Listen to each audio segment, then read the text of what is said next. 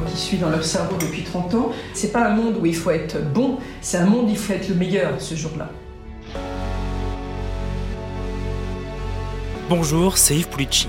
Teddy Riner, Romain Grosjean, Ladji Doucouré, tous ont été ou sont encore accompagnés psychologiquement par Myriam Salmi, une psychologue de champion qui vise l'or pour ses patients et ses patientes. Paris 2024.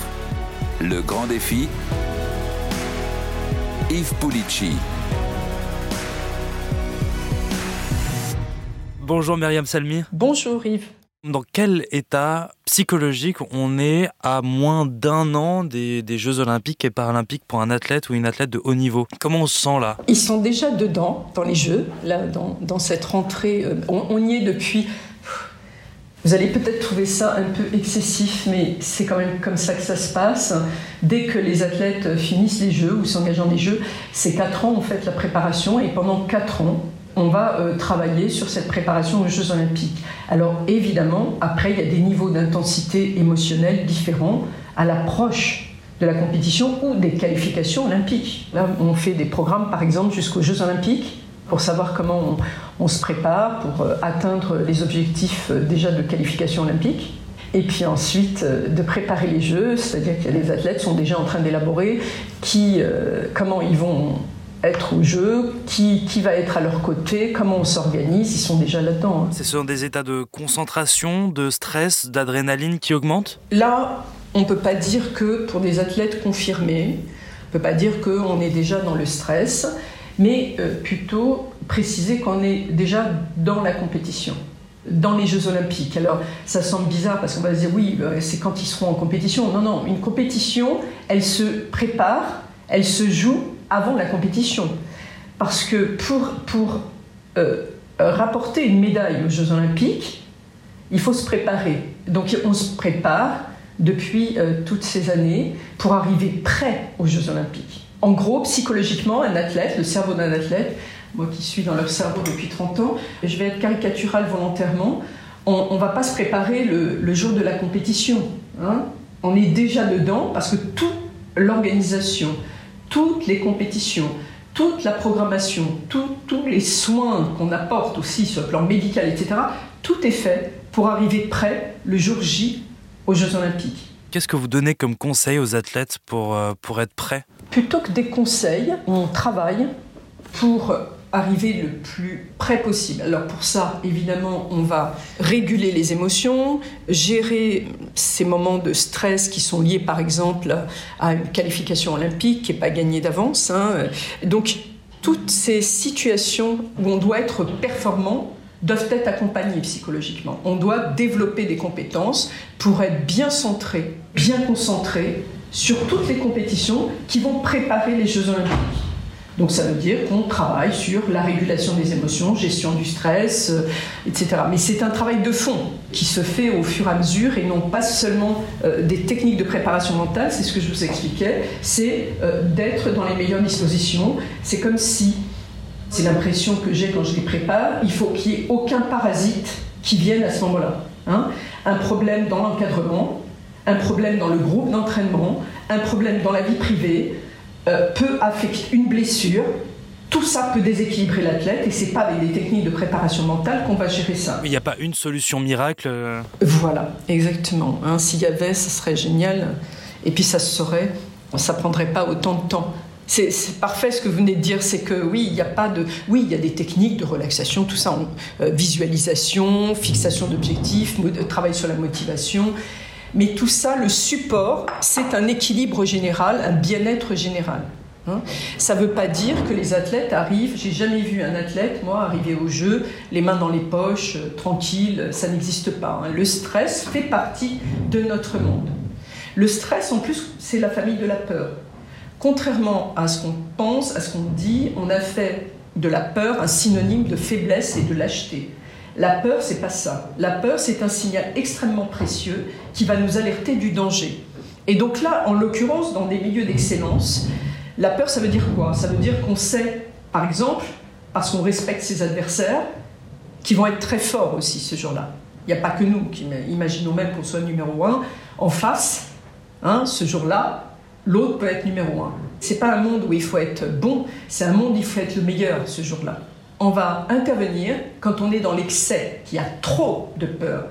Mais si on n'a pas de peur, c'est qu'on a un melon énorme. Hein. Mais il faut enlever euh, cette idée que euh, on ne doit pas avoir peur, on n'a pas peur. Moi, j'ai jamais vu un athlète qui n'a pas peur.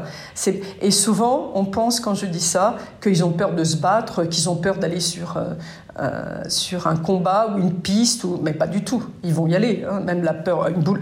Ce que je disais une fois à un journaliste, la différence entre un champion et une personne lambda, c'est qu'un champion, même avec une peur absolument terrifiante, il va y aller. On me posait la question par rapport à Tiger Woods en me disant euh, Tiger Woods a toujours très mal commencé ses tournois. J'ai dit bah, peut-être qu'il est chargé d'émotions à ce moment-là et qu'il a du mal à les gérer. Ça n'empêche pas que c'est un immense champion. Donc la peur fait partie de tous ces mondes d'élite. Je travaille pas qu'avec des sportifs de haut niveau, je travaille aussi avec des milieux euh, d'élite comme je sais pas euh, des gens du cinéma, de politique ou tout type de gens où bah, il y a peu de place, peu d'élus pour beaucoup de travail, eh bien, on retrouve exactement les mêmes logiques. Hein. Ce sont des logiques d'excellence. Hein. C'est quoi les émotions à accompagner quand on est athlète de haut niveau euh, avant, euh, enfin, pendant un entraînement, avant une compétition, pendant une compétition? Donc la peur? La peur, alors il faut bien préciser de quelle peur on parle. Hein. C'est la peur de ne pas être à la hauteur, la peur de pas y arriver, la peur de décevoir. C'est pas la peur d'aller se battre, hein, on est d'accord. C'est pas la peur de, de, travailler. Ce sont des acharnés du travail. Ce sont des gens avec un courage d'exception. Donc c'est pas de ça dont je parle. Après, euh, lorsqu'on est sur le plan euh, de la vie privée, il peut y avoir aussi des désordres dans la vie privée. C'est aussi important à considérer. Il n'y a pas que le quotidien des compétitions ils sont parfois beaucoup plus déstabilisés par ce qui leur arrive dans leur vie privée. Il peut y avoir plein de choses, hein. comme dans la vie du, quotidien de tout le monde en fait. Est-ce qu'il y a des émotions qui sont particulières ou des sentiments qui sont particuliers à ces sportifs de haut niveau? Le fait de vouloir par exemple être euh, toujours le meilleur, oui. peut-être partout, tout le temps, oui, trop. oui, oui, tout à fait. Le perfectionnisme, parfois, euh, peut dériver à être à outrance. Vous savez, ce sont avant tout, surtout sur les sports olympiques, c'est pas là où on va gagner euh, beaucoup d'argent. Ce sont avant tout des histoires d'amour. Hein. Donc des histoires de passion. Hein. Une fois, j'avais fait un topo comme ça entre la passion amoureuse et le sportif de haut niveau. Ça démarre comme ça. Donc ils, peuvent devenir obsédés par la performance, par euh, l'envie de gagner. Ce sont des gens qui sont très engagés, extrêmement courageux, aussi intelligents. Et il y a le revers de la médaille de toutes ces qualités en fait. Quand c'est pas bien géré, eh bien, on tombe dans l'excès et ces qualités peuvent devenir des, facteurs de déséquilibre importants. Comment est-ce que vous accompagnez du coup les, athlètes à, accompagner ces émotions On a des techniques en psychologie qui nous permettent d'apaiser ces moments euh, de stress, de grosses euh, émotions, euh, parce qu'il n'y a pas que le stress hein, qu'on doit gérer. Au moment par exemple des sélections, hein, il peut y avoir aussi ces sentiments d'injustice, hein, parce que le sport est cruel. la gestion de l'échec aussi. Voilà, c'est ça. Vous pouvez être très bon, mais non, mais ce sera le meilleur qui ira au jeu. C'est très difficile à vivre. Il y a ces moments de défaite hein, qui peuvent mettre le doute. Hein. Le doute fait partie de, ces milieux. Vous n'avez jamais de certitude, jamais. Vous pouvez très très bien vous entraîner, très très bien travailler. Pour autant, ça ne vous donne pas l'assurance d'être champion olympique. Vous ne pouvez jamais savoir ce qui va se passer. Et ce monde de l'incertitude amène de l'anxiété, du stress, parfois même des angoisses, parce qu'être tout le temps euh, dans cet inconnu, humainement, c'est très difficile à vivre. Est-ce qu'il y a aussi ce, phénomène de déprime, de dépression post-compétition, même quand on a gagné? Ce moment qu'on appelle post-blues euh, olympique, c'est lié à une fatigue intense aussi, qui a été cumulée, parce que ces préparations sont extrêmement coûteuses, sur le plan mental comme sur le plan physique. On pense souvent à la compétition, mais pour arriver à la compétition, ils ont travaillé comme des acharnés en fait, pour arriver là. Donc ils n'ont pas eu de vacances, pratiquement pas. Ils ont enchaîné les stages à l'étranger, euh, en France. Enfin, ils ont été occupés. Leur espace mental a été occupé que par ces Jeux olympiques. Leur espace physique aussi. Donc tout est orienté vers ces Jeux. Donc il y a cette fatigue, parfois un épuisement même mental et physique. Et puis il y a le fait aussi qu'on a été pris euh, dans un rythme extrêmement intense et qu'à un moment donné, du jour au lendemain, tout s'arrête. Il n'y a plus rien. Hein. et ça aussi, c'est très difficile à vivre. Hein. Donc c'est les deux combinés. On sait plus, ils savent plus ce qu'ils doivent faire. Comment on s'en remet justement du coup de cette dépression post-compétition? Un, c'est la récupération. Ce moment euh, de blues qu'ils traversent sont liés au fait qu'ils sont épuisés. Et donc du coup, il faut récupérer. Et vous savez que quand vous êtes épuisé, rien que physiquement, physiquement, hein, vous allez passer par un épisode dépressif. Alors, qui est lié à l'épuisement. Hein. les gens, par exemple, qui sont soumis à des douleurs aiguës, intenses et qui ne peuvent pas récupérer, vont développer un épisode dépressif parce qu'ils vont à lutter contre la douleur qui les empêche de dormir, de récupérer. Donc euh, il faut aussi entendre ça, pas seulement sur le plan psychologique, mais aussi sur le plan physiologique. On est en vacances, euh, on ne dort pas de la nuit parce qu'on fait la fête jusqu'à 5 heures du matin, on récupère pas bien, vous allez, vous allez être mal. Donc même en vacances, donc il y a, cet effet-là hein, dont je parlais tout à l'heure. Donc la récupération est prioritaire. Et ensuite, arriver à se centrer sur d'autres activités que les activités auxquelles ils sont habitués. C'est-à-dire qu'ils vont se retrouver en vacances.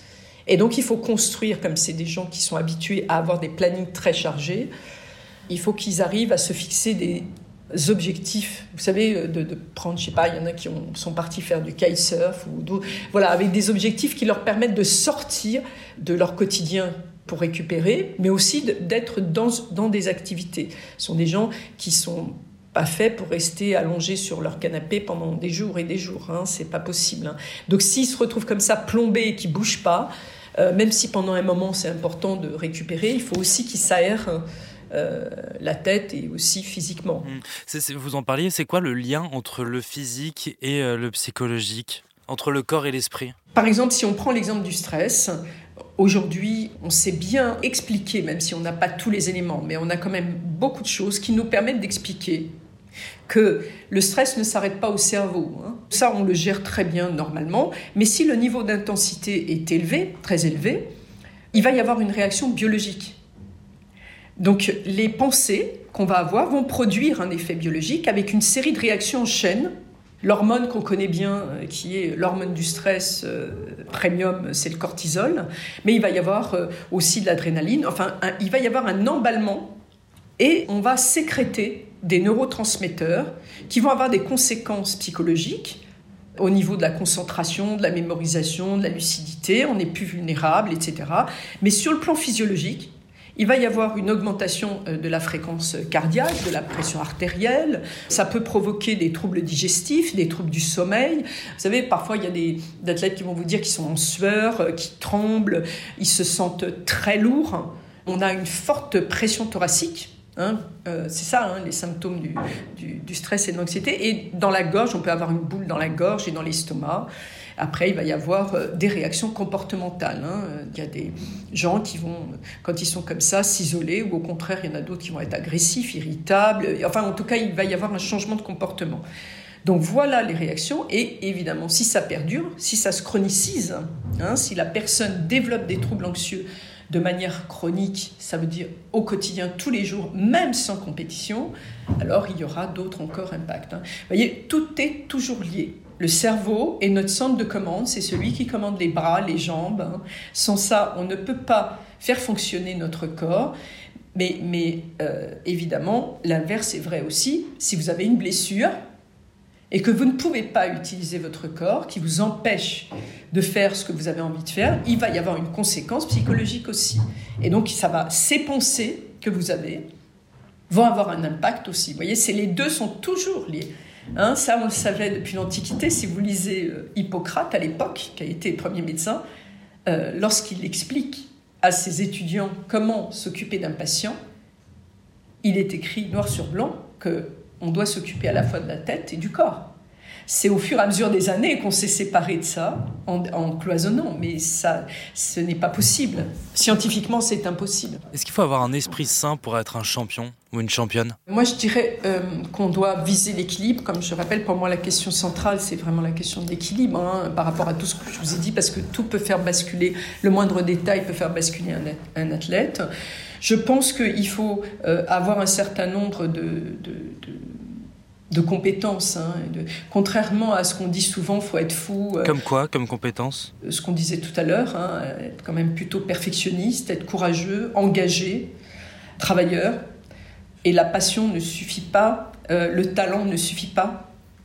Il faut avoir euh, des qualités euh, supplémentaires. Hein. Le talent, c'est une chose, mais si le talent n'est pas travaillé, il ne sert absolument à rien, croyez-moi. Donc il faut avoir euh, toutes ces qualités d'intelligence, il faut être curieux, s'intéresser aux autres, hein, savoir aller chercher des informations. C'est de l'intelligence en fait, hein, tout ça. Et être équilibré avec du coup toutes ces compétences, c'est ça? Alors, et dans les moments de déséquilibre, euh, et parce qu'ils sont des êtres humains, euh, savoir euh, les travailler en fait. Hein. Il y a des choses qu'on peut régler seul, hein, bien sûr. je vais même rajouter autre chose. Si ces athlètes n'étaient pas des athlètes qui visaient l'excellence et la performance, comme dans tous les autres personnes que j'accompagne dans ces milieux-là, ils n'auraient pas besoin d'être accompagnés. On est d'accord, sauf si certains veulent développer certaines compétences. On n'est pas sur de la pathologie ou des gens qui sont faibles ou fragiles, contrairement à ce qu'on pense. C'est parce que ces milieux sont très exigeants. Plus on est dans des milieux exigeants, plus on doit être accompagné. C'est l'inverse, parce que c'est dur. Merci beaucoup, Myriam Salmi. Je vous en prie, avec plaisir. Merci d'avoir écouté ce nouvel épisode de Paris 2024, le grand défi. Toutes les semaines, nous abordons un nouveau sujet olympique et paralympique. Si cet épisode vous a plu, n'hésitez pas à vous abonner, à laisser une note et un commentaire. Vous pouvez retrouver tous les autres podcasts sur le site et l'appli RMC et sur toutes les plateformes d'écoute. À bientôt. Paris 2024, le grand défi. Un podcast à retrouver sur l'appli RMC et sur toutes les plateformes d'écoute.